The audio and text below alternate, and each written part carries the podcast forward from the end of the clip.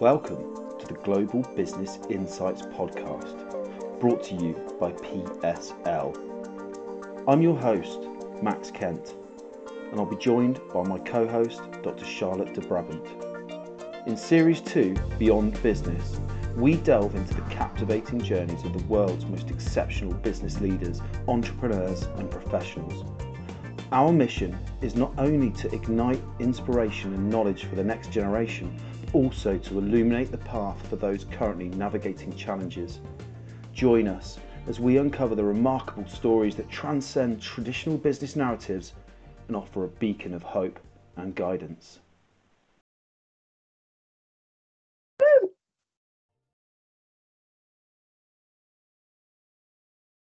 Good morning, good afternoon, good evening, everyone, and welcome to the Global Business Insight podcast on personal journeys. Today, I'm thrilled we have a very dear friend joining us today, Susan Walsh, and she's going to share with us her remarkable journey as an extraordinary business leader. And uh, of course, my partner in crime, Max, is here Hi, with everyone. us today. Susan, why don't we Hey. start by a very quick introduction? I know we had you on the podcast earlier before, but just for our new listeners. I know. Can you believe it? There's people who don't know who I am yet. I'm just, I'm just kidding. I'm just kidding. Um, hi everyone. I'm Susan Walsh, classification guru, fixer of dirty data. I've had my business for six years now. The classification guru. We classify and clean mainly procurement data, but also marketing data, finance data, anything, uh, manufacturing data. Yeah, we kind of do it all now, really. Fantastic. And Susan, so that being said, you've had a remarkable journey in the world of data classification and, and cleansing. And I saw it Yeah. myself. We were together in Vegas. You showed me your program. We went through it. We cleaned some dirty data together. Yes. Um, maybe you can share a pivotal moment or experience that very much inspired you to start the classification guru LTD and pursue a career in data management. Yeah, so you might not, uh, people listening might not know this, but this is my second business. I had a business before this that was uh, a women's clothes shop in Guildford. That did not work out. I went bank. Well, I had to go bankrupt, but I couldn't afford to go bankrupt. It, um, I had to save up for six months to pay the the amount of money, um, and so I needed a job quickly. And I found an ad online to go and work for a spend analytics company um, classifying spend data. And that's how it all started. I had never done it before and um, found I was really good at it, really enjoyed it, and, and ended up spending five years there. And then when it came to, I wasn't enjoying it anymore, but more, I still loved what I was doing. I just wanted to move on. I didn't know where I could get a job doing the same thing because I hadn't come from procurement or data. Um, I, I was not a data analyst. I don't code. I didn't know where I could get a job doing this. And so, really, for me, the only option to continue doing it was to start my own business up. And so that's how it began. I think it's an amazing journey, and it's been so amazing to see how you've grown through this. And um, it's something I've been involved in for years as well, in terms of the procurement side of this. And um, that data quality, that's just such a massive concern for so many businesses. Um, what sort of common challenges have you encountered in that journey, and how do you address them to bring clarity and accuracy to data, do you think? The biggest challenge is getting budget to pay to clean the data. That is the hugest, biggest problem. And it's uh, the people I'm speaking to desperately need our services, but getting senior management and the budget holders to actually invest in that is really challenging. And unfortunately, the only way that that normally happens is once there's a real problem and suddenly this ma- money magically appears out of nowhere to fix the problem. Um, I'm pushing for people to try and take a preventative approach rather than, you know, curing the problem after it's happened, but it's really tough. That's um that's the biggest problem. But the people that I do work with who have invested Um, it's about asking them, right, let's not just talk about what you, the immediate problem you want to fix. Let's talk about your long term goals. What do you want to get out of your data in six months, 12 months' time?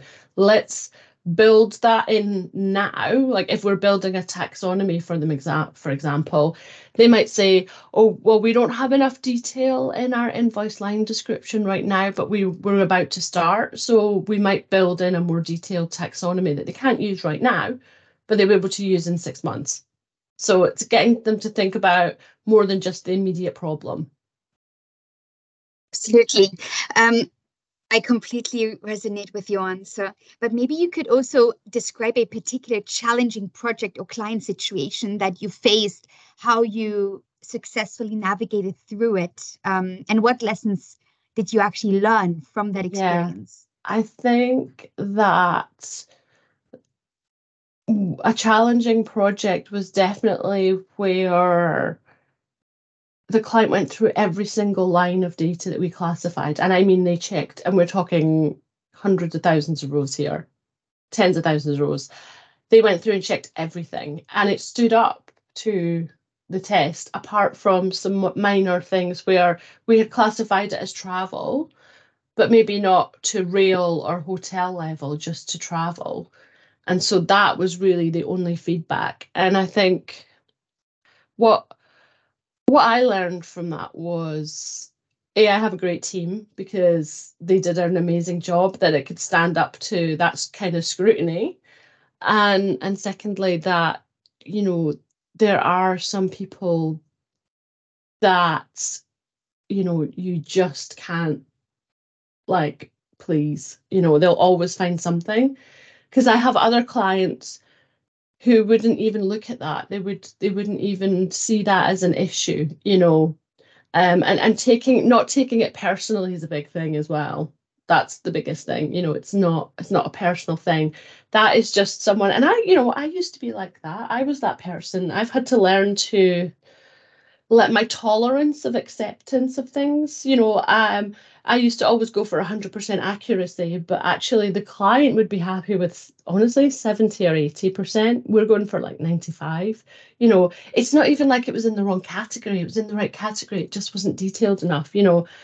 Can't get hung up on that kind of stuff because that's a one in a hundred million people that will actually flag that up you know we've we've, we've made much bigger mistakes in in other uh, data sets that clients have never picked up on but we have and we fixed it you know so you just you know you never know I think that's an amazing lesson in customer management, though. You just don't know who you're going to end up working with, and you just uh, when you start a business, you obviously want to work with customers. That's how the whole point of it. But you don't know which ones are going to pick you out to work with you, and you don't know what challenge you're going to face.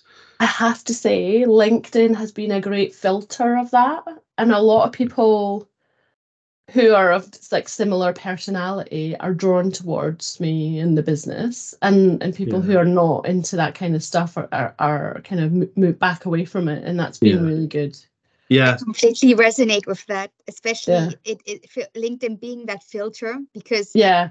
people who get in touch with you automatically uh, want to. But i've also learned when uh, during my experience uh, at amazon last year being in that sales function in a way to not immediately react or reply and just actually wait for 24 hours oh, yes. sometimes. Oh, yeah, and then so... and then just and then you can respond because you would you will respond in a different manner really good yeah. I had to do a lot of that yeah because i'm that person that will just go woof back you know. And then then you discover you haven't read the email properly and then you look like a fool and yeah I think been we've all been, all been there. So I think that's a great lesson for anyone listening to this to to heed um, as they're hearing your your your words of wisdom there. Um, moving on to the book you wrote between the spreadsheets, uh, classifying and fixing dirty data. Great title. Um, that offers a comprehensive approach to data cleansing, which I think anyone involved in procurement, P2P, AP, all of those areas where data involved should read. Probably a yeah. must read for anyone in the industry, I think, these days. um, what motivated you to write the book in the first place? And is there any sort of key takeaways uh, readers can expect if they read it? Yeah. Um, so, first of all, I am not a book reader myself. You know, when I was like, eight years old, my dad would look after us at the weekend when my mum was working, and he'd take me and my brother to the library, and my brother would come out with arms full of books, and I'd be like, I'm not reading anything. I just, I've never been a reader, so I, I never had an ambition to write a book. But what I found and still find is that there is very limited resources on how to classify your spend data, how to normalize your suppliers, how to build a taxonomy. So I cover all those things off in the book. Um, and also kind of business justifications of why you need to do it as well, the importance of, of doing that for the business. Um, and then also sharing like, you know, data horror stories that have happened and how to fix those. And then finally, my COAT methodology or framework. So making sure your data is consistent, organized, accurate, and trustworthy, which is a kind of fun way to get pe- everyone on board with keeping their data clean.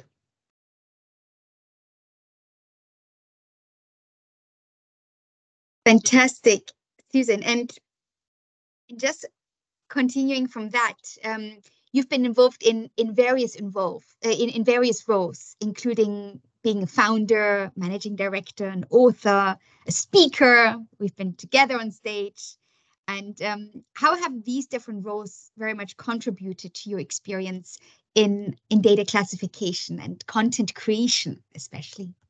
Well, I think my my passion for cleaning and classifying dating uh, data drives all of that, and you know I could probably be quite comfortable and make more money just going around the speaker circuit and and doing that, but I, the reason I enjoy doing the speaking is because I know it's growing and driving my business.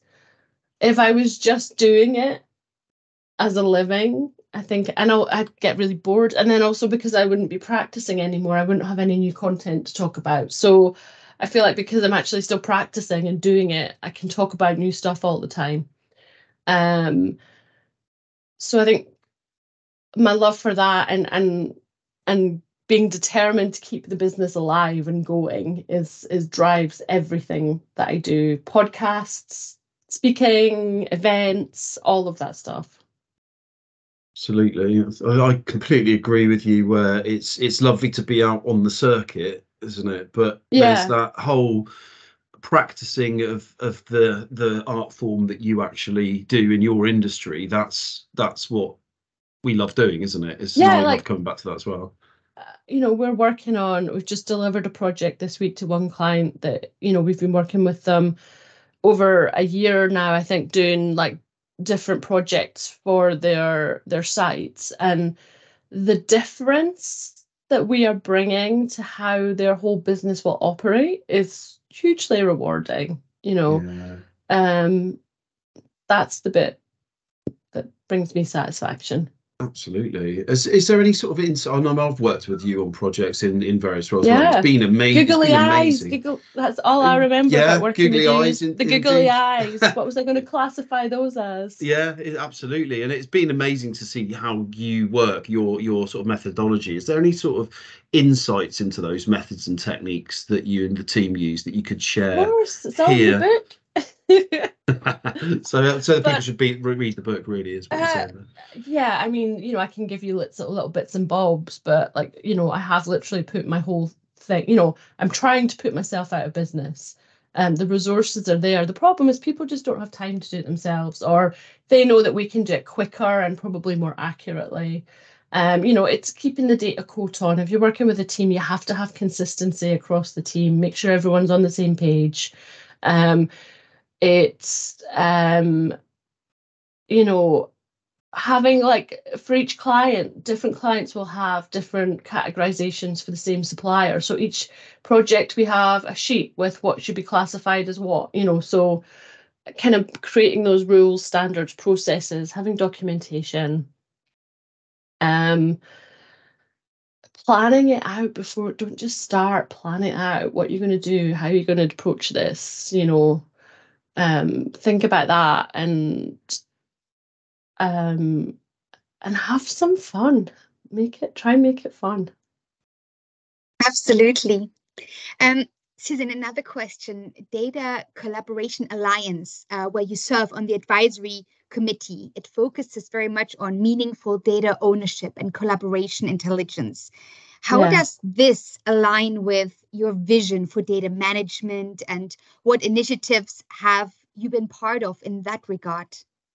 Um, yeah, it's great to be to be part of. I haven't done an awful lot with them, but it aligns with me because it's all about getting people to take ownership of data and responsibility for it. Um, and that's across the organization. Again, it comes aligns very much with the data COAT, you know, getting everybody working the same way, doing the same things.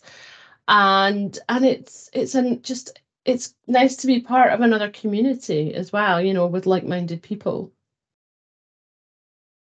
So, staying ahead and staying motivated and focused in that sort of data intensive field can probably be quite challenging, I imagine. Um, what sort of strategies and practices do you personally use to maintain that passion for data classification and cleaning?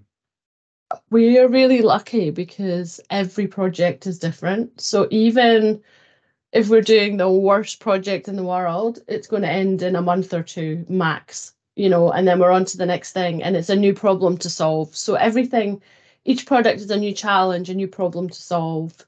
And um, we can take aspects of previous projects, but I mean that that is really what what keeps it exciting is and you know always having new problems to solve for you know for clients. We're working we're cleaning up material master data um, for a company right now and it's all mro parts and we're pulling in information from you know we're cleaning up their master file but we're pulling information from all these other different files and then we're having to enrich the data and then google parts and you know it's you know figuring out how to make that all work is the fun bit.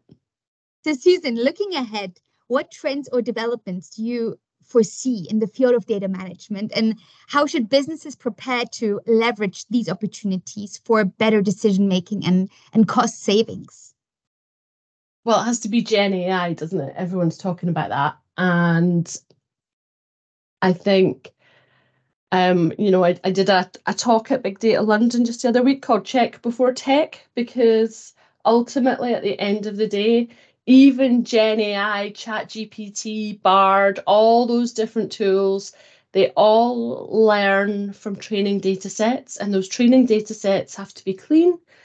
And how are you going to get those clean? It's going to be people. And so, regardless of which, whatever tech comes round the corner, it's still going to be about having clean, accurate data at the base as the foundation of all of these. And and I will just continue to shout from the rooftops the importance of this until more people start to listen. But you know, in the meantime, it keeps me in work and out of trouble, so you know, it's all good. Fantastic, Susan. Thank you so much for your time today. My pleasure. Always great to chat to you both. Absolutely. Absolutely. Thanks so much, Susan. And yeah, look forward to having you on again on the next time. Great. Thanks very much. Take care.